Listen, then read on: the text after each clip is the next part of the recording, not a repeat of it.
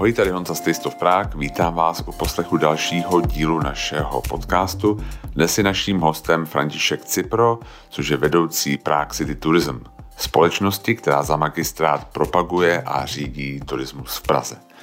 Ptáme se na turismus v Praze, na to vlastně, a jestli se vůbec vrátí a kdy se vrátí turismus v Praze. A zda se někdo vůbec chce vracet k normálu v úvozovkách, a když se bavíme o turismu. A jak jsme vlastně dospěli do tohoto stádia, kdy většina místních pohlíží na turismus ne jako na přínos, ale jako na něco negativního. Vidí jenom ty negativní dopady a vylidnění centra. A bavíme se o tom, zda Praha a vůbec má nějaké legislativní a finanční páky, aby s tím mohla něco dělat. Nebo si a, turismus prostě jede po svém a Prague City Tourism se snaží prostě jenom nějak ukočírovat toho spašeného koně a my prostě nemůžeme zavřít hranice a regulovat si, kolik, kolik turistů sem přijede. A ptáme se také na to, a kolik pracovních míst je navázáno na turismus a zda ty místní úplně chápou i ty přínosy turistického ruchu nejen v Praze, ale v celé České republice. Je to hrozně zajímavý rozhovor o, myslím si, tématu, které je v dnešní krizi poměrně dost opomíjené. Takže doufám, že se vám bude líbit. Tady to je František Cipro z Prague City Tourism.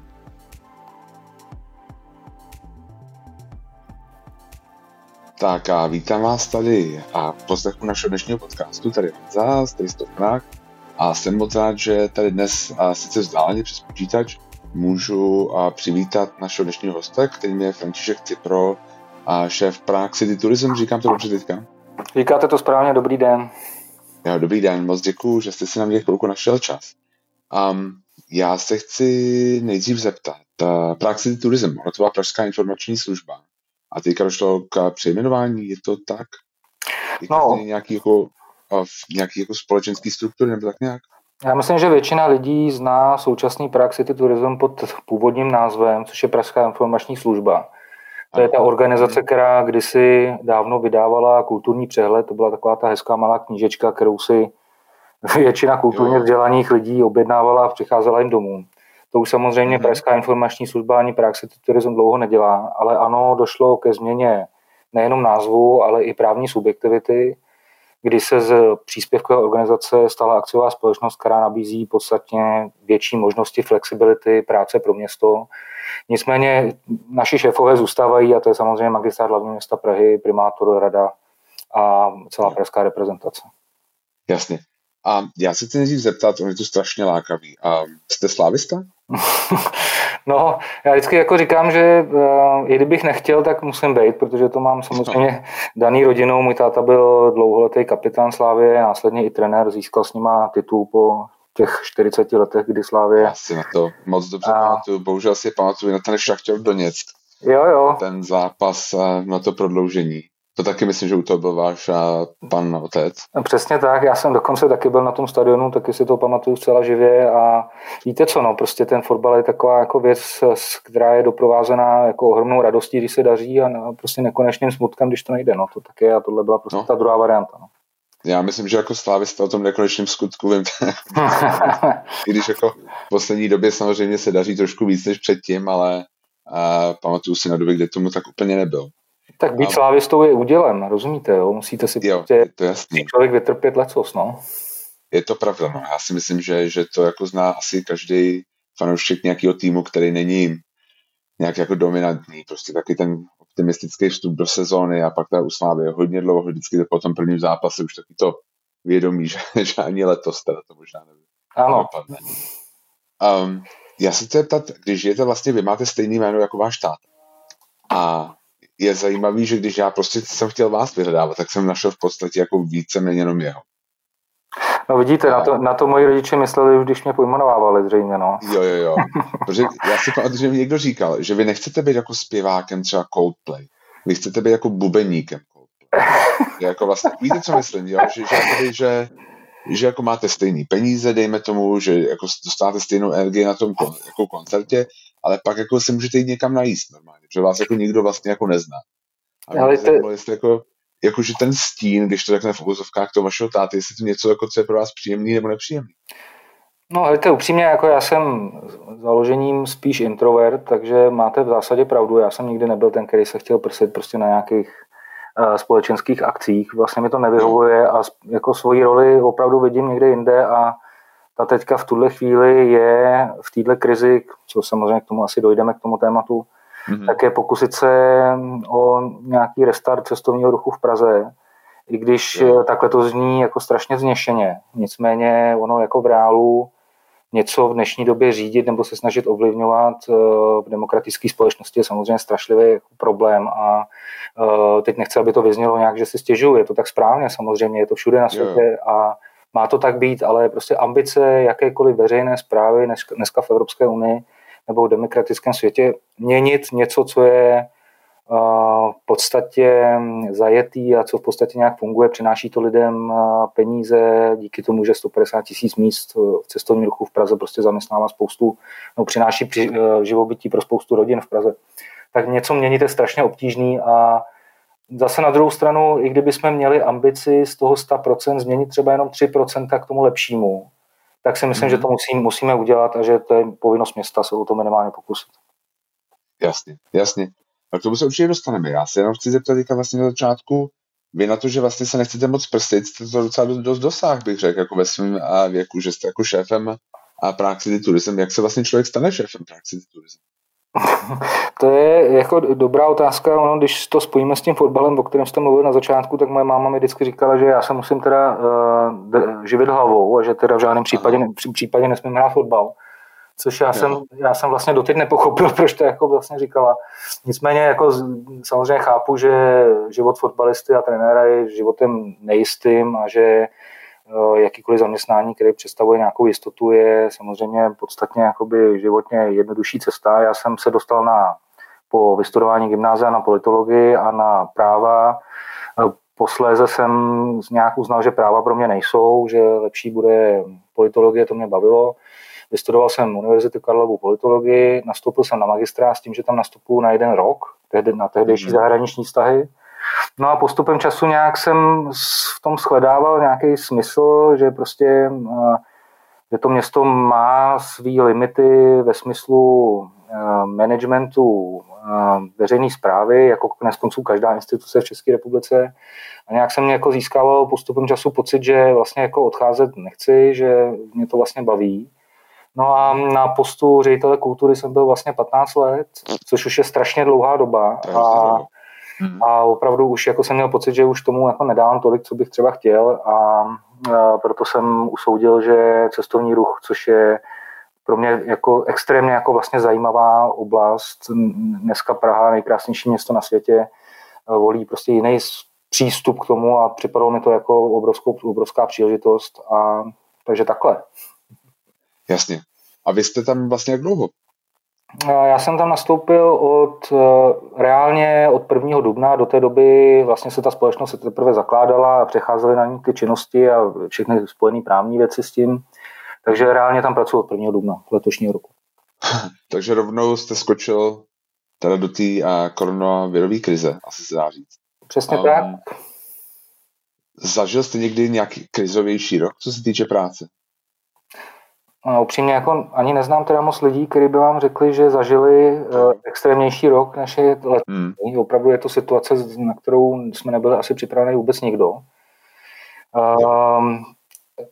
Praha uh, už vůbec ne, jo, protože samozřejmě její uh, drtivý, podíl návštěvníků města je ze zahraničí.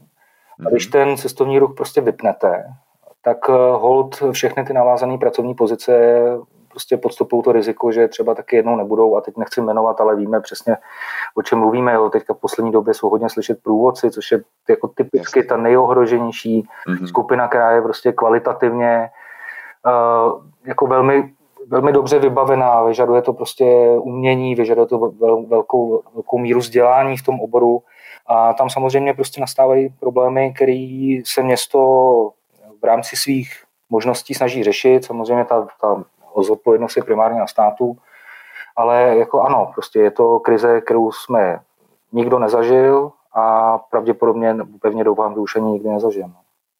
No a, my, a jak se vám poslouchá, když si jako lidi říkají, že se strašně užívají tu Prahu bez těch turistů. Všude se dávají prostě na, na sociálních mé, jako médiích, se lidi postují selfiečka s prázdnou Prahou a, a vlastně všichni mám pocit, že se jako hodně notovali, že znova objevili tu Prahu vlastně bez těch, bez těch turistů. Jak se to člověku, který má řídit vlastně incomingový taky turismus eh, v Praze poslouchá?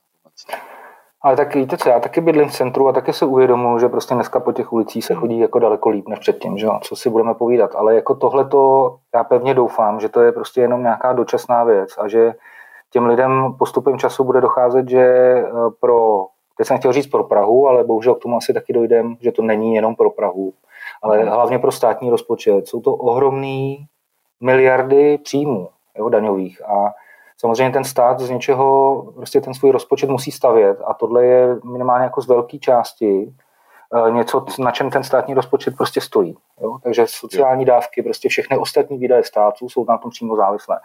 A já si myslím, že nechci teda jakoby hm, strašit, jo, ale myslím si, že v momentě, kdy se ten výpadek těch příjmů projeví naplno, což bude příští rok, tak možná i těm lidem, kteří si teďka ten stav chválí a který vlastně říkají, že by to takhle mělo zůstat na pořád, tak třeba změní názor. Jo, a myslíte si, že to je ta hlavní věc, co si třeba ty místní v Praze neuvědomují o turismu? Vlastně o těch přínosech toho turismu?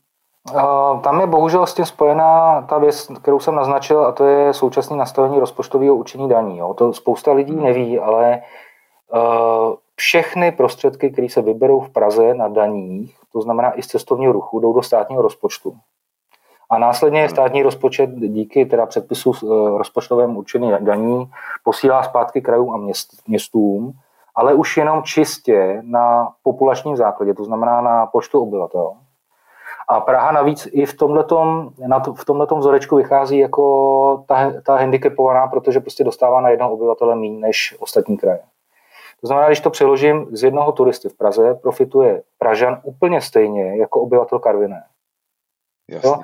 To znamená, pokud má Pražan, bydlící například v centru, negativní názor na cestovní ruch, tak ho naprosto chápu, protože tak to je. Jo, protože argument je jako, že na tom Praha vydělává, tady neexistuje. To znamená, pro ně to při, přináší pouze omezení a vlastně jakoby doprá, doplácíme jako Praha na ostatní uh, kraje a města. Jo, jasně. Um, hm, takže myslíte si, že um, máte pocit, že by se to mělo změnit? Dá se to nějak změnit tohle, aby třeba víc peněz, který vlastně třeba turista utrací? Protože turista přijde do Prahy, nebudem, co si budeme povídat, jako většina z nich Prahu neopustí a ty tady prostě využívá infrastruktury, služeb a takovéhle věci a vlastně pak uh, ty peníze z něj vlastně jdou, jsou distribuovány zbytku republiky, třeba sice na jedné straně chápu. A na druhé straně není jako to trošku nefér vůči prostě dá se s tím něco udělat, jako navrhnout nějaký zákon nebo něco v smyslu. Dá se s tím udělat jenom velmi málo, nicméně my musíme, to, to je základ, musíme jako město tlačit jednoznačně na změnu rozpočtového učení daní. Jo, já vím, že to bude strašně obtížný v této politické situaci. Rozumíte, Prahu nemá někdo v České republice rád, Pražáky taky ne. Eh, vysvětlovat někomu, že vlastně doplácíme z našich eh, vlastně daní, pražských daní na infrastrukturu, kterou využívá primárně turista, je věc, která vlastně nikoho nezajímá, takže bude to strašně obtížný. Nicméně to je to první, co musíme dělat a co já vím, tak současná politická reprezentace to dělá a snaží se na ministerstvo financí v tomhle směru tlačit. Jo. To je první věc. Druhá věc je, jsou poplatky z ubytování. Jo. Všude na světě je zcela běžné, jsou to velmi významné částky. Jo. U nás v prostředí České republiky máme díky zákonu o místních poplacích možnost vybírat maximálně 50 korun za jednoho turistu za noc. To samozřejmě Praha bude dělat, protože ta novela přichází až od 1. 1. příštího roku. To Praha dělat bude, nicméně znovu je úkolem města tlačit na další zvýšení tohoto poplatku. A my si myslíme, že třeba 3 eura je věc, kterou ten turista prostě snese za den a která je třeba v Itálii zcela běžná a nikdo se nad tím nepozastavuje. Takže to je jako další významný příjem pro to město, kdy kdyby se podařilo ten poplatek zvýšit na 150 korun, tak jsou to až 3 miliardy ročně, které to město může zpětně investovat do turistické infrastruktury. Takže to je druhý, druhý přístup. No a třetí, třetí způsob, jak vlastně město může získat nějaké, významné, nějaké významné finanční prostředky, jsou turistické objekty a efektivní výběr vstupného na ně. Jo, tam si myslím, že máme dobře nakročeno, že všechny pražské věže přichází do Pražské informační služby, respektive do Praxi Tourism od prvního první příštího roku a my se budeme snažit prostě tu tu nádheru těch pražských věžích, o kterých ani kolikrát neví sám Pražan, kde jsou a jak, jaké to jsou a jak, jaké pohledy nabízí, tak se budeme snažit eh, je líp nabízet a líp prodat. Jasně, jasně. Um, vy jste se v létě, nebo vlastně potom, co vznikla ta krize, nebo začala, um, se snažili obrátit na domácího turistu. Vlastně tam byl takový program, myslím, že to jmenovalo Praha jako doma. V Praze jako doma, přesně tak. Praze jako doma, Praze jako doma. Dokáže ten místní turista toho zahraničního nahradit, jako co se týče vlastně příjmů pro Prahu nebo jako toho přínosu? Ne, v žádném případě. Jo, takhle to, takhle to nej, vlastně si nemůže ani nikdo myslet. Jo. Představa, že domácí turismus nahradí výpadek v zahraničním je prostě samozřejmě nesmysl. Nicméně, co jsme tak asi mohli dělat? Že jo? Byl červen hmm. A e, prostě domácí publikum, potažmo Slováci, Rakušáci, Němci, byl prostě jediným způsobem, jak alespoň trošičku snížit tu ztrátu a, no a vy třeba pak... víte teďka, jako máte nějaký odhady už, jako třeba o kolik klesl ten uh, počet turistů v Praze? Za tenhle ten rok oproti třeba od, roku předchozím? O 95, týče... 95, 95. Jo, to je jednoduchý, prostě ten výpadek je masivní. Nicméně uh, ten program v Praze jako doma prokazatelně přilákal do Prahy do této chvíle 75 tisíc lidí. Jo? A když je jo když, je, když ten program samozřejmě budeme se snažit příští rok pustit znovu, doufám, že město nalezne finanční prostředky na to, aby ho mohlo dotovat, tak v tu chvíli máme ambici prostě přilákat do Prahy od dubna do konce září minimálně 150 tisíc lidí. A to už je číslo, se kterým se dá jakoby pracovat. A obecně si myslím, že domácí cestovní ruch má velkou budoucnost, protože Eh, například v případě Říma nebo Vídně, já vím, že je to nesrovnatelný, protože když jedete do Říma ze severu Itálie, tak už tam musíte přespat, že jo? To není prostě Jasně. jako do Prahy, kde se stačí jako přijet na výlet a zase odjet. Nicméně tam ty poměry toho domácího cestovního ruchu jsou daleko, daleko větší. A ten domácí turista totiž je kultivovaný, samozřejmě zná místní eh, pravidla, ví, jak se má chovat, ví, že ne, nemá kupovat ruský čepice, takže pro tu Prahu je to cený zákazník, který do budoucna si myslím, že bude hrát podstatně větší roli. Nicméně hmm. zpátky k vaší otázce, samozřejmě ten zahraniční domácí ruch, domácí, teda pardon, zahraniční domácí ruch, domácí cestovní ruch samozřejmě nenahradí, nemá tu ambici a prostě je to jenom cílová skupina, která se stane významnější pro nás. Jasně. Protože se třeba dívá prostě z hlediska těch hotelů. Já, my máme um, známý ve Four Seasons, prostě to tam byly vlastně, um, je tam nějaký recepční, a pak jsou tam concierge a víme, že vlastně i co probíhá ten program, tak ty concierge byly všichni nějaký neplacený, oplacený, dovolený, teďka nevím. Že oni říkali, no my tady máme Čechy teda nějaký, ale vlastně oni concierge nepotřebují vůbec, oni nepotřebují jako radit, kam si jít najíst, se dokážou se jako v tomhle obstarat sami. Takže právě jsem si říkal, že spousta těch třeba těch pracovních míst, o kterých byste jako mluvil, tak asi ten domácí cestovní ruch úplně nespasí.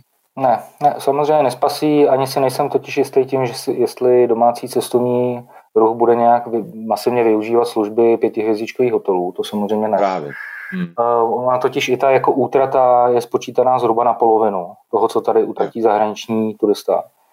Uh, znovu, znovu říkám, prostě nenahradí zahraniční cestovní ruch, nicméně uh, pro nás je prostě důležitý, důležitou cílovou skupinou, jo? protože se zajímá o uh, atraktivity, které, o které se nezajímá zahraniční turista, jo? protože o nich třeba neví. To znamená, domácí cestovní ruch je pro nás jako velmi, velmi ceným segmentem. Jo? Stejně tak mimochodem jako kongresová turistika. Jo? Kongresová turistika tam zase díky tomu, že jsou to vlastně služební cesty povětšinou, tak samozřejmě ty útraty jsou ještě jako třikrát větší a tam ten, tam ten potenciál je ještě vyšší. No. No a tam si typuju, že ten pokles letošní byl ještě znatelnější málem než u toho, u, u těho, řeknu, když toho civilního nebo um, dovolenkového turismu, nebo ne? Ano, tam byl, tam byl v podstatě stoprocentní díky těm vládním nařízením. A Praha měla jako dobře nakročenou v rámci kongresového, turistu, kongresového turismu, kdy se jí podařilo významně e, navýšit podíl kongresových turistů v uplynulých letech. Já prostě mě nezbývá jenom než doufat, že se to vrátí jednou zpátky. No. Jasně. Um, když uh, se o tom bavíme, o tom vracení se zpátky, máte nějaký přehledy o tom, kde by se to jako mohlo nějakým způsobem vrátit zpátky? Jsou nějaký odhady, uh, predikce? Jako samozřejmě odhadů a predikcí je spoustu, ale Jasně. jako víte, co to nemůže vědět prostě vůbec nikdo. Jo. Jasně. Hmm. Tuhle jsme, minulý týden jsme právě řešili s letištěm Praha, zda se myslí zdat například jako letenky, ceny letek, letenek do budoucna budou růst nebo naopak klesat. Jo, je to otázka, která se zdá jednoduchá, že by na ní měla být jednoduchá odpověď, ale prostě není. Jo. Mm-hmm. A jenom pro zajímavost, ta predikce asi nejvíc kvalifikovaná je, že v, ve středně dobém horizontu budou klesat ty ceny, nicméně v dlouhodobém budou stoupat. Je to logický, samozřejmě ta infrastruktura je hotová, je postavená, let, letadla prostě stojí na zemi, piloti jsou doma a čekají prostě, až jim někdo zavolá, začnou lítat, takže ty ceny se dá očekávat, že budou klesat, ale samozřejmě ne z, dlouho, z toho dlouhodobého hlediska. No. Takže zpátky k těm predikcím nikdo je nemá. My si myslíme, že první takový světlo na konci tunelu může přijít o velikonocích příští rok, kdy pravděpodobně zase spustíme kampaň v Praze jako doma a kdy budeme tentokrát významně masivněji investovat i do zahraničních kampaní. A budeme doufat, že minimálně Česká republika z té krize vyleze prostě v lepší kondici, než byla předtím. No. Jasně, já se chci zeptat na tu kondici právě vlastně předtím, um, protože mám pocit, že spousta těch Pražanů s, tou, s tím, když se bavíme o tom, že se budeme, máme vracet k normálu, tak spousta, mám pocit, Pražanů s tím normálem, co před tou koronou vlastně moc spokojená nebyla. A chce se někdo vůbec vracet k normálu, nebo dokážeme nějak nastavit nějaký normál, který bude nějakým způsobem lepší? Dá se z téhle krize vyjít jako moudřejší? Máme vůbec na to nějaký páky? No, těch pák moc nemáme, ale já jsem jako životní optimista a myslím si, že se změnila vůbec nálada um, té uh, mobilní, mobilní populace v Evropě, která byla zvyklá prostě hodně cestovat. Jo. A je tady už předtím tady byl jako patrný přechod k tomu masovým, od toho masového cestovního ruchu přes víkend k tomu takovému tomu slow turismu, kdy prostě člověk eh, spíš volil nějakou zážitkovou turistiku, ideálně bez davů a bez tlačení se ve frontách na letištích. Eh, já pevně doufám, že tenhle ten trend eh, se zrychlil během té krize, nebo se zrychlí. A bude to znamenat i nějaký přerod v oblasti cestovního ruchu v Praze. Jo. A vždycky jako říkám, že podívejte se, v létě v Chorvatsku Dubrovník bylo úplně prázdné město a všechno dokola bylo úplně narvaný turistama. Jo. Protože samozřejmě eh, prostě ta, ta, ta masa, která vyhledávala ty destinace, jako je Dubrovník, jako je Barcelona, jako je Amsterdam a bohužel jako je i Praha, tak podle mého názoru se do značné míry omezí. A my budeme moct pracovat uh, sice třeba s omezenějším počtem turistů, ale s kvalitnější klientelou, která prostě nejezdí do Prahy jenom kvůli tomu, aby se vyfotila Karlův most. Říkám, tohle je moje zbožný přání. Hmm. Uh, jak jestli se ptáte na to, jestli to dokážeme nějak no, významně no, ovlivnit, no... To, no, právě, protože to jsou takové věci, vlastně, které jako počítají se změnou chování těch lidí, co sem jako letí. A ano. to vlastně jako, třeba jako Prague City Tourism, jako, nebo vlastně Česká republika, to si vůbec dokážou nějak um, řídit vlastně ten uh, turismus, který jsem směřil. Velmi, velmi omezeně, ale dávám takový jako příklad. Třeba mm. typicky Vyšehrad. Jo? Vyšehrad je prostě krásné místo, který svým genem loty si nezadá s Pražským hradem. Jo, je to velmi významné místo. Jo? A teď porovnejte ale ten počet těch návštěvníků. Jo? A podle mého názoru je to ten významný, ten dramatický jakoby, rozdíl mezi počtem návštěvníků na Pražském hradě a na Vyšehradě je mimo jiné dán tím, že ty lidi prostě o něm neví. Jo. Jo, protože jim to někdo neřekl. Oni přijeli do Prahy a mají všude, na ně blikají prostě ty základní ikony Pražský, Pražský hrad, Karlův most, Staroměstský náměstí je to prostě jako Koloseum, Fontána di Trevi a, a Vatikán a oni prostě jdou jako ovce tou cestou. Jo. To znamená minimálně informovat o tom, že když zahnou za roh a ujdou 300 metrů, tak je tam něco, co by je mohlo zajímat. Tak je prostě strašně důležitý. Jo, takže pokud se ptáte, jak to je to město schopný ovlivnit, tak těma těma tisícero drobnýma krůčkama, který v konečném důsledku, jak pevně doufáme, budou znamenat nějakou zaznamenatelnou změnu v chování turisty v Praze. Jasně, jo, jo. Um, otázka to, jakoby zní vlastně, jestli ty, no, dejme tomu, já teď chápu, četl jsem nějaký rozhovor s vaší kolegyní a ona prostě tam říkala, že spolupracují s, třeba s pražskýma čtvrtma o, na nějaký jako maximalizaci přínosů a minimalizaci, minimalizaci těch negativ toho turismu. Vlastně myslím, že z jednou strategií je vlastně ty turisty trošku se snažit jakoby vést i mimo to památkový centrum. Mě by spíš zajímalo, jestli myslíte, že ty čtvrtě jako ty turisty stojí. No, to je, to je jako velmi dobrá otázka, vzhledem k tomu, co jsme, o čem jsme se bavili na začátku, jak putují vlastně daně veřejnou zprávou v České republice. Mm. No, tak samozřejmě ani ty pražské čtvrti, městské části na to samozřejmě nejsou jakoby připravený a příliš motivací jako přilákat tam zahraniční návštěvníky samozřejmě nevidí. Jo. Jo. Ale zase... Na... Já to vidím vlastně z naší, pane, že vám to skočím, jak uh, my vlastně jsme dělali vlastně prohlídky gastronomický nějakým způsobem, do, doporučovali jsme i věci mimo centrum. A zatímco ty restaurace, kterými jsme doporučovali, byly rády, ty lidi, kteří do těch restaurací chodili, už zase tolik rádi nebyli, protože měli prostě pocit, že a ten turista, který tam přijde, prostě obírá to místo nějaký genius loci, že nějakým způsobem, ať to byla pravda nebo ne, že jako zvyšuje ceny a, a takovýmhle, jo, že slyšel jsem párkrát, i někdo mi to řekl do očí, že vlastně to je naše chyba, že teďka se tady nedá se. Hmm. No, tak uh, víte co, na tohle je prostě jediná odpověď, jako dokud žijeme uh, a doufám, že ještě hodně dlouho budeme žít ve svobodné společnosti, tak prostě, když mm. máte tak krásné město, jako je Praha, tak jako asi těžko zabráníte někomu, aby se sem přijel podívat, že jo? to, je jako, to, je, to prostě tak je, je, je to st- bohužel prostě na, všude na světě stejný, když přijedete když jsem zase zpátky u toho Říma, postavíte se před fontánou do Trevi, tak asi taky se nedá očekávat, že ta paní, která bydlí nad váma v tom činžáku, je jak jako nadšená z toho, že tam jste.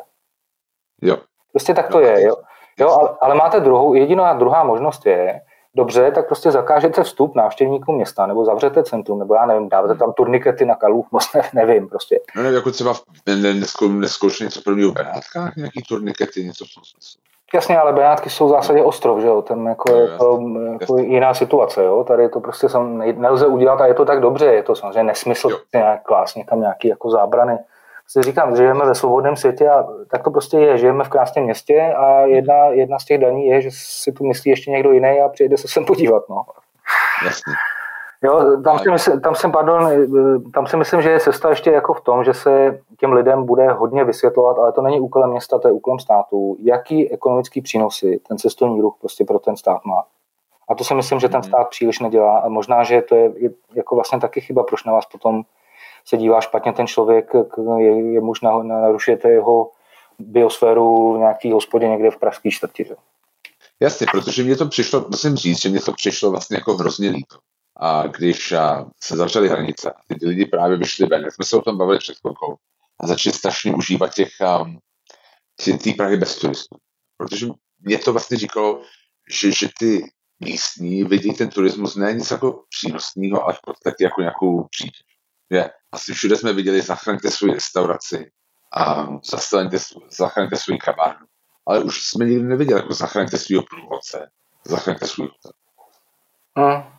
No. Mě zajímalo, jestli, jestli jako třeba Ček, jako práci turism nebo někdo jiný, a může vlastně jako těm místním třeba ukázat, že, že ten turismus nemůže, nemusí znamenat jenom vyšší ceny a, a tajský masáže a směra na každém rohu, ale taky prostě to, že tady existují nějaký lidi, kteří um, jsou, když to řeknu, jako velvyslanci té Prahy a ukazují tu Prahu v nějakém jako hezkém světě. A teď se nebavím o sobě, jako to je, to je jedno, ale prostě tak celkově, že, že ten turismus nemusí být jenom špatný. No t, ano, jako v podstatě e, narážíte na ten, na, tu, na ten shift v té jakoby propagační kultuře, kterou teďka my připravujeme, nebo jsme vlastně připravili, už je schválený, je napsaný ve formě koncepce mm. příjezdového cestovního ruchu.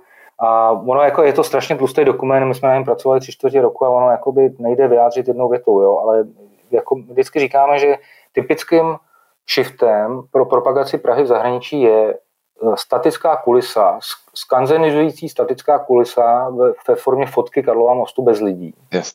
Mm-hmm. A ten shift, který my chceme udělat, je Eh, jsou příběhy těch lidí, kteří na tom městě třeba žijou, který tam prochází, který v tom městě pracují, který tady tvoří, který tady uh, uh, prostě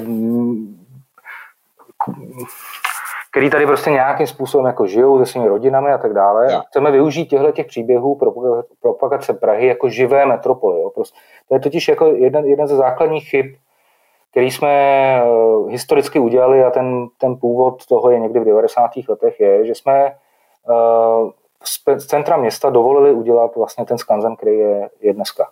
Jo. Jo. To mě uh, právě zajímalo vlastně, či, jako jak, jak k tomu vůbec došlo, protože um, my jsme se o tom bavili, já jsem se bavil s uh, Klárou Donátovou v rámci tohohle z toho podcastu, což ona recenzuje restaurace, a my jsme se bavili o tom, že uh, jeden recenzer v New York Times, Pete Wells, a dal strašně špatnou recenzi takový ikonický restauraci v New Yorku, která je hodně turistická. Jo? A mm. vlastně já jsem se jí ptal vlastně, že proč nejde ke flekům, jako zrecenzovat fleky. A ona říkala, no, protože si myslím, že to je špatné. A já si říkal, no a byla jsi tam? A já jsem tam jako roky nebyl. A my jsme se vlastně shodli na tom, že, že, že to je vlastně jako špatně, že jsme si to nechali ty Češi, třeba takový ikonický restaurace, já to samozřejmě vidím přes tu gastronomii, um, že jsme to zcela přenechali těm turistům. My jsme se jako na základě tohoto toho rozhovoru a se tam vydali podívat, ještě s Ondrou Lipárem, naším kamarádem.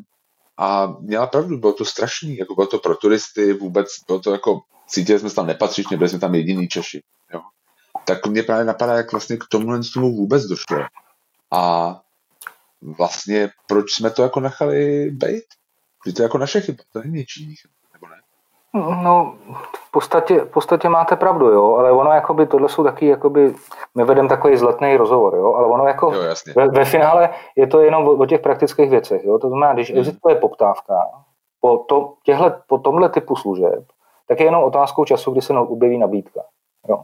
Jo. A pokud žijeme ve svobodní, svobodné společnosti, jakože jo, no tak prostě se objeví podnikatelský záměr, který toho využije. Jo, a teď nechci konkrétně jako jmenovat, jo, ale dobře, budu jmenovat, jsou to třeba například ty obchody s těma ruskýma čepicema. Jo. Taky člověk jako jo, nechá, nechápe, jak vlastně to může existovat.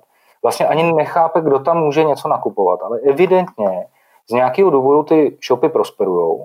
Byla tady skupina lidí, která ty produkty nakupovala, no a ve výsledku to může vypadat tak, že jsme si to město jakoby vlastně nechali vzít.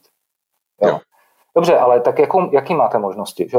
Tak chcete upravovat uh, formu a jako podobu sortimentu, který se může prodávat v centru. Takže jsme zpátky u nějakých jakoby kádrových komisí, které mají rozhodnout o tom, že která čepice je hezká, která ne. Jo, víte no, to? Děláme pořád, teď děláme třeba, když dejme tomu, že u toho jídla, že vlastně česká potravina taky nemůžete dát prostě na něco, vlastně takováhle jako nějaká, nebo to Evropská unie má vlastně nějaký systém a klasifikace nějakých lokálních surovin. A to děláme běžně. Jo, to, já jsem měl spíš na mysli jako veřejnou zprávu, jo? to znamená, to jo, přetaví potom v ty nájemní smlouvy pro ty, pro ty restauratéry a pro ty pro ty... To je vlastně strašně zvláštní, protože já jsem se o tom nedávno bavil uh, taky v tomhle podcastu i mimo, že vlastně určitý čtvrti a pražský nebo pražský, no čtvrti vlastně mají tržní řády. A vlastně a. třeba lidi, kteří chtějí mít nějaký food truck, prostě prodat jídlo, je to pro ně vlastně prostě jako neřešitelný problém. problém. Takže člověk, prostě, který chce prodávat, já nevím, toplinku nebo burger prostě v nějakém food trucku, vlastně nemá kde zaparkovat. Hmm. Na jedné straně. A na druhé straně vlastně jakoby v Karlově ulici si lidi můžou prodávat uh, prostě jako ty ruský čepice, když o tom se tak být jenom matriošky prostě. A je to v pořádku. Hmm. Že je to vlastně jako frustrující, že vlastně tohle, to, že na jednu stranu se jako strašně reguluje něco, co mně přijde jako úplně běžný a můžu z toho mít jakoby, jako užitek všichni Pražani. A na druhou stranu vlastně něco takového zůstane neregulovaný. A já nevím, jestli se dá regulovat. Je pravda, že vlastně mě jako nenapadá nic jako mimo jako vyvlastní, což já jsem samozřejmě svým, svou podstatou proti jako vyvlastňování, že jo? ale jakoby vlastně já jako neříkám žádná řešení, ale prostě spíš se snažím najít vlastně co, um, jestli se s tím vůbec něco dá dělat. No, pro mě... Nenadáváme to, co prostě, jak jste říkal, poptávka, nabídka. No pro mě je řešení prostě jenom jedno, jo, že uděláme všechno, všichni pro to, aby se změnila ta poptávka po těch věcech. Jo. To, jako dokud sem budou jezdit lidi, kteří budou chtít kupovat ruský čepice, tak se tady budou prodávat ruský čepice. To znamená, pro mě to, to vlastně jedinou legální a správnou možností je pokusit se udělat všechno pro to, aby sem ty lidi, co chtějí kupovat ruský čepice, přestali jezdit. Jo? A, to, a to třeba jako můžete, když jsme zpátky u těch přenocovacích poplatků, jo? tím, že zdražíte o 3 eura vlastně pobyt kohokoliv v Praze, tak tím už jako významným způsobem zvyšujete vlastně uh, um, cenu té destinace jako takové a už tím eliminujete třeba ty jakoby nejpokleslejší skupiny, uh, který jsem jezdili, teď zase nechci jmenovat, abych někoho neurazil, ale prostě víme, takový to menu za, za 3,50, jo? tak uh, tyhle ty skupiny prostě sem budeme doufat, přestanou jezdit, protože se Praha příliš, stane pro ně příliš drahou destinací. Takže to je jeden z těch prostředků, který chceme do budoucna volit. Jo. Jinak je, zpátky, nechci to jako zlehčovat, ale jako teď, teď je spousta volných prostorů v centru. Jasně. Jo, takže kdokoliv bude chtít, kdo třeba nemohl a měl úžasný nápad uh, prodávat cokoliv, uh, jak vy říkáte, s futrakem nebo bez futraku a chtěl, chce třeba nějaký jako místo v centru, v Karlově ulici, tak teďka je ta pravá doba, protože ty nájmy šly dramaticky dolů. A i město, i městská část Praha 1 má spoustu prostor, na který dostávají povědi a budou je vypisovat. Jo. jo, jo, jo. A myslíte si, že to by dokázalo vlastně přiná, přitáhnout víc ty Praženy zpátky do centra? Um, no, no vlastně tohle to vlastně ty služby, protože vlastně tam jako moc služeb pro jako Čechy dá se říct jako není, nebo jako já to tak nevnímám. No není, protože není ta poptávka, že jo. Jasně. Zase zpátky u toho, jo. To je velká, velká tragédie tohle města, že že prostě v centru nebydlí lidi. Jo. To je, jo. Je, to je... tam bydlí nějakých třeba v Praze 31 tisíc, 35 tisíc lidí? Mm, je to možné, já ty přesné čísla nemám, ale vím že, vím, že klesly za posledních deset let jako dramaticky. Jo. Uh, je, je to strašný. Dá se něco udělat, Může, pardon, může něco Praha udělat s Airbnb, vlastně s tím, jak s tou nabídkou bytů a na krátkodobý pronájem? Hmm, je jako... to vůbec problém? Jako to je další věc, protože se to prezentuje jako nějaký problém. A třeba v té Praze jedna. A je to problém? Nebo to jenom tak, jako my tak jenom říkáme, že to je problém? Je to dramatický problém na Praze 1.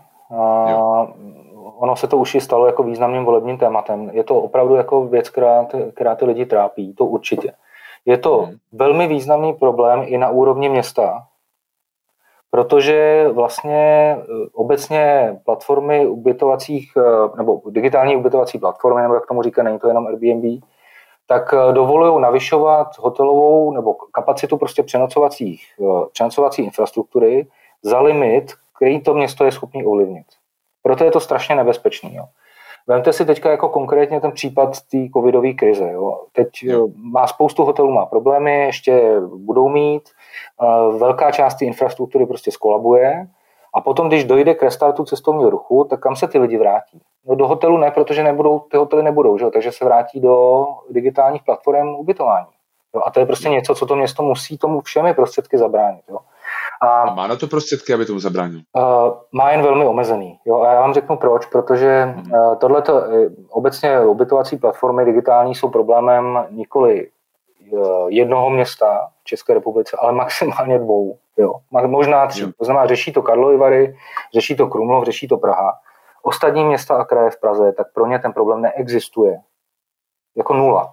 To znamená, pokud máte na úrovni parlamentu rozhodnout například o tom, že mají místní samozprávy mít možnost kontrolovat tyhle ty platformy, tak to samozřejmě není politickým tématem, protože to nikoho nezajímá.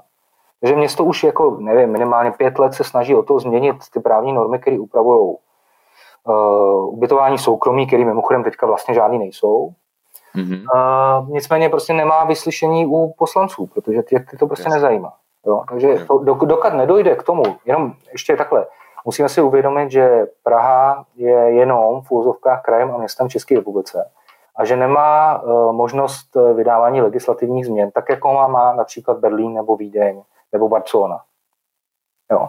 Takže uh, Praha má možnost vydávat jenom uh, místně příslušní vyhlášky, který samozřejmě na, ty potřebuje zmocnění ze strany státu a ty prostě na Airbnb a jim, jim podobný nemá. Takže ty možnosti, které to město má, jsou velmi omezený. E, nicméně snad jako mám pocit, že poslední dobou dělá maximum v tom, aby se změnily ty národní normy, aby jsme konečně mohli nějakým způsobem to, ty, ty digitální platformy aspoň kontrolovat. Jo, jasně. Um, když se ten, vlastně jste, jste, jste bavil o tom restartu toho turismu, um, máte pocit, že když to uh, stane, ten restart prostě nastane. A vrátíme se zpátky do těch starých kolejí, nebo to bude jiný? No, to je uh, velmi dobrá otázka, na kterou si myslím, že v dnešním světě nezná odpověď nikdo, ale já jako pevně doufám, že tím, že se to myšlení těch lidí změnilo, tak si ani zdaleka nemyslím, že vůbec máme někdy šanci se vrátit na, do, té, do té původní podoby, ani kdybychom chtěli, jakože nechcem. Uh, Myslím si, že Praha co do počtu turistů, minimálně co se týče Prahy 1 a co se týče sezónnosti, kde jsme zaznamenávali celkem významný výkyvy v rámci roku, tak už byla daleko za hranicí udržitelnosti. Ale jako daleko. Jo. A myslím si, že si jako město už vůbec nemůžeme jako dovolit vůbec ten původní stav připustit. Zase na druhou stranu, město má zodpovědnost za to, jak kvalitně žijou životy jeho obyvatelé. A prostě 150 tisíc pracovních míst je sakra hodně. Na to jen, aby jsme mávli ruku a řekli prostě, že takhle už to nechcem. To znamená, je to v podstatě o tom vyvažovat zájmy jednotlivých skupin, ať už turisty nebo místního, nebo člověka, který do Prahy dojíždí za zaměstnáním. Prostě jsou to všechno uh, jaksi zájmové skupiny, které to město musí ve svých rozhodnutích zohledňovat. A ta pozice toho města jako není upřímně jednoduchá a najít v tom balanci je prostě věčný boj, který vlastně nikdy jako ne, ne, nikdo nevyhraje, že to prostě tak je. Jo, jo, jo, jasně, chápu, chápu, že to je vždycky nějaký kompromis. No. Um, myslíte si, že se něco stane, a já nevím, se dívat třeba jako na Janka, Honzu z Honest Guide, na takový ty prostě ty ty scams, prostě takový ty podvůdky, ty taxikáři, ty směrárny a dá se s tímhle něco dělat do budoucna. Můžeme využít tuhle, třeba tuhle pauzu k tomu, aby se vyřešilo aspoň třeba to. Um, tak my s Jankem Rubešem, na když jste to zmínil, tak s ním spolupracujeme právě na těch kampaních, které budou probíhat v příštím roce. On, on je velmi kvalitní, kvalitní youtuber, že jo? myslím si, že tu práci jako dělá velmi dobře. Konkrétně třeba ty směnány, na které upozorňoval dlouhá léta, to vůbec prostě nebyla, nebyla pravomoc města v tom cokoliv činit. Jo. No, naštěstí se poslední dobou, myslím, že to je dva roky zpátky, Česká národní banka upravila uh, ty, ty, ty, ty možnosti předělování, odebírání licencí, takže uh, dneska ty směnárny už nepředstavují takový problém, jako představovali před třema lety. Ale to jsou právě jakoby ty postupní kroky, o kterých já mluvím. Jo. Prostě je to jo. nekonečná práce, prostě když se vám objeví ty pivní kola, nebo ty, ty, ty pivní, jo, ty pivní to cyklopy, cyklopiva, tak prostě na to, na to to město samozřejmě se spožděním, ale nějakým způsobem na to reaguje. A dneska třeba už ty pivní kola jako nejsou a to z toho důvodu, že prostě město přijalo vyhlášku, která umožnilo ty, ty pivní kola zakázat. Jo. Je to taková jako věčný, věčný boj, věčná mravenčí práce na tom, se snažit ten cestovní ruch eh, kultivovat. Já v naší roli vidím v tom, že na ty problémy budeme upozorňovat, případně pomáhat s jejich komunikací, samozřejmě to rozhodnutí přijmout nebo nepřijmout nějakou vyhlášku je na městě a je to o politickém rozhodnutí, ehm, nakolik eh, vlastně budeme schopni, nebo město bude schopni vyvažovat ty zájmové skupiny, které v tom figurují. No. Je to, když se to bavíte o té mravenčí práci, nejste unavený? Ježíš Maria, kdo, kdo není, vy, vy, vy jste unavený, tak jako je, je těžká Já jsem se o to, teď, jsem se o to teďka bavil s někým, s nějakým vlastníkem restaurace a říkal, že vlastně je neskutečný na to, jak málo vydělávají, jako jak tvrdě pracují. A my to máme vlastně úplně stejně. Jako hmm. my vlastně jako nemůžeme dělat tu činnost, kterou jako jsme dělali. Hmm. Ale máte vlastně nemám pocit, že se nudím, no, přesně. Ne, je to tak, je to jako teda mezi náma obdivuhodný, jak některý třeba když už jsme u těch restaurací, jak některý no. vlastně se bojují jakoby s tou krizí. Jo. A když se jako všimnete, který to jsou, tak vy stejně jako já, jako všichni víme, že jsou to ty jako nejlepší a ty nejkvalitnější, který se snaží opravdu jako od rána do večera dřít, aby ten podnik nemuseli zavřít. Eh. Jestli jste si všimli, ty, kterým to bylo jedno a který prostě jeli na té vlně té levné pici a, Coca-Cola za 70 korun, tak tím to je vlastně, ty, ty nebojujou moc, že jo? Jasně. Ty to prostě zavřeli a jako konec, jo. Zavřeli, hotovo. No, takže aspoň dneska jako je to taková jako doba, kdy se oddělí to zrno od plev, jo, kdy prostě budeme vidět, který, který vlastně to berou opravdu vážně a který v tom nechali prostě kus života, který jakoby, na tom jako velmi drsně a obtížně pracují už několik let a kterým je to vlastně úplně jedno. Umíte si představit, kdyby nastal, jako jak dlouho by mělo ještě ta krize trvat, aby nastal takový ten kolaps té infrastruktury turistické v Praze, jako ty hotely, že by začaly odcházet? No tak hotely už jako teda odcházejí, jo. jo. Tam, tam je to první, kde to, je, jako, kde to sledujeme, je to vidět. Uh, uh, jejich teď, teďka v tuhle chvíli podle mých informací je jich funkční zhruba třetina. A myslím si, že velká část těch dvou třetin už prostě neotevře. Jo.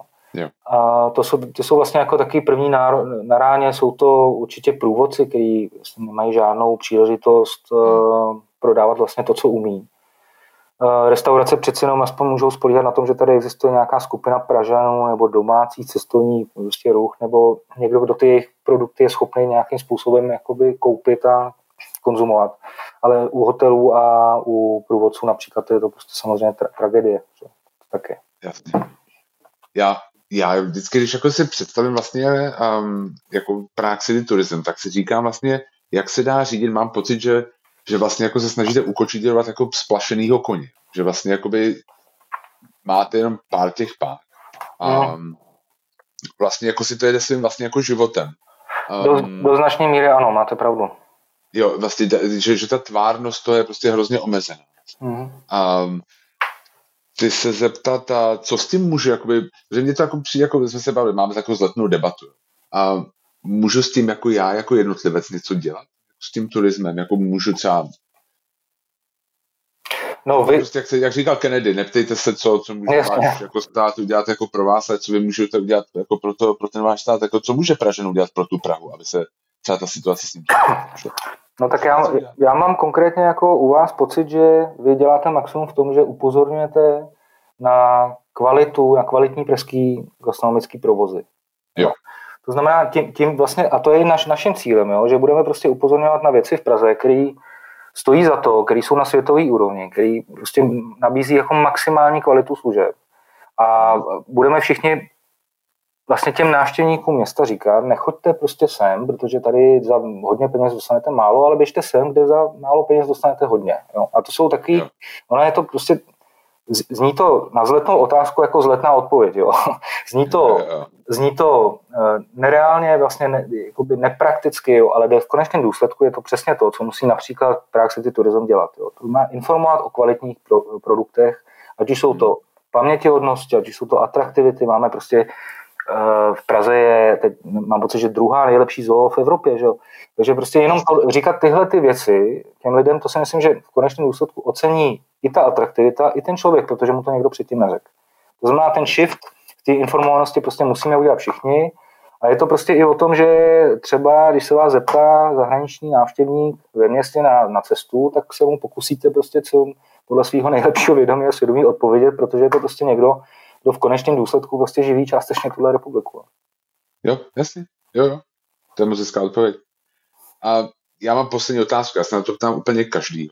Když máte vlastně takhle jako těžký den, že jako vymýšlíte nějaký věci, přijdete domů, co si dáte jako k jídlu, taková jako guilty pleasure, prostě jakoby, abyste se jako uklidnili. Máte něco takového? něco, něco takového, prostě Myslíte... Taká, ah, ty se jako sednete a já nevím, nebo pivo, já nevím, co, co takhle jako... Já se chtěl zeptat, jestli se, jestli se alkohol do toho počítá taky. Jo, jo, počítá. Uh, ne, já, mám, já mám rád dobrý víno, upřímně, upřímně um, vlastně kupuji jenom český nebo rakouský nebo německý. Jo. Jak jsem se jako zamiloval do tohle regionu, speciálně Veltlíny a Rizlinky jsou prostě úžasný, ať už z Rakouska jo. nebo z Německa, ale vlastně i ty český. Jo. A, Máte oblíbený nějakého českého vinaře? Uh, jsou to uh, různý přírodní, přírodní vinařství, který jména mám asi nic neřeknou, ale uh, ano, jsou to speciálně naturální vína, třeba český, který, který prostě mají daleko, daleko světovou úroveň. V zahraničích, zahraničích se u nich neví a jsou to prostě dokonalý jako produkty. Jo. Takže pokud se ptáte na jeden ten trigger, který mi způsobí lepší náladu, tak je to určitě tohle. Tak je to určitě víno, takže to máte nějaký předplatný ve Veltlínu nebo něco takového. o, to úplně ne, ale, to úplně jo, ne, ale myslím si, že to jedu velkým. No. A jako to, co se týče těch jídel, no tak jako samozřejmě já se snažím co nejvíc vařit doma. Máme to se ženou jako takovou jako zálibu Uh, jezdím do Tržnice Holešovický každou, každou sobotu, kde vždycky nakoupím a celý víkend vařím, no, tak to mi zvedá náladu. Jo, jo, to je hezký.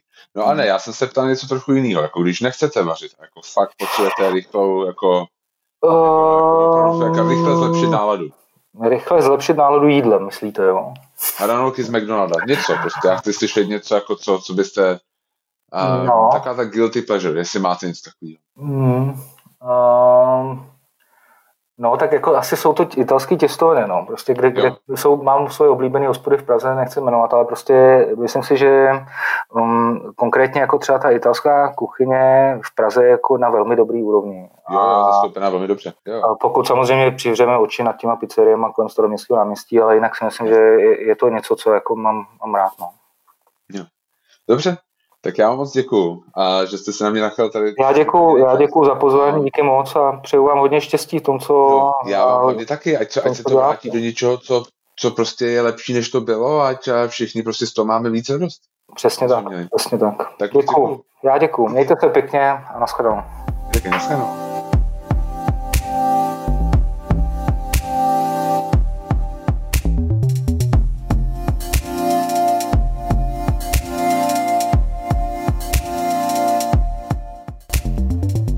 Tady ještě jednou Honza Stejstov Prák, moc děkujeme za poslech dnešního dílu.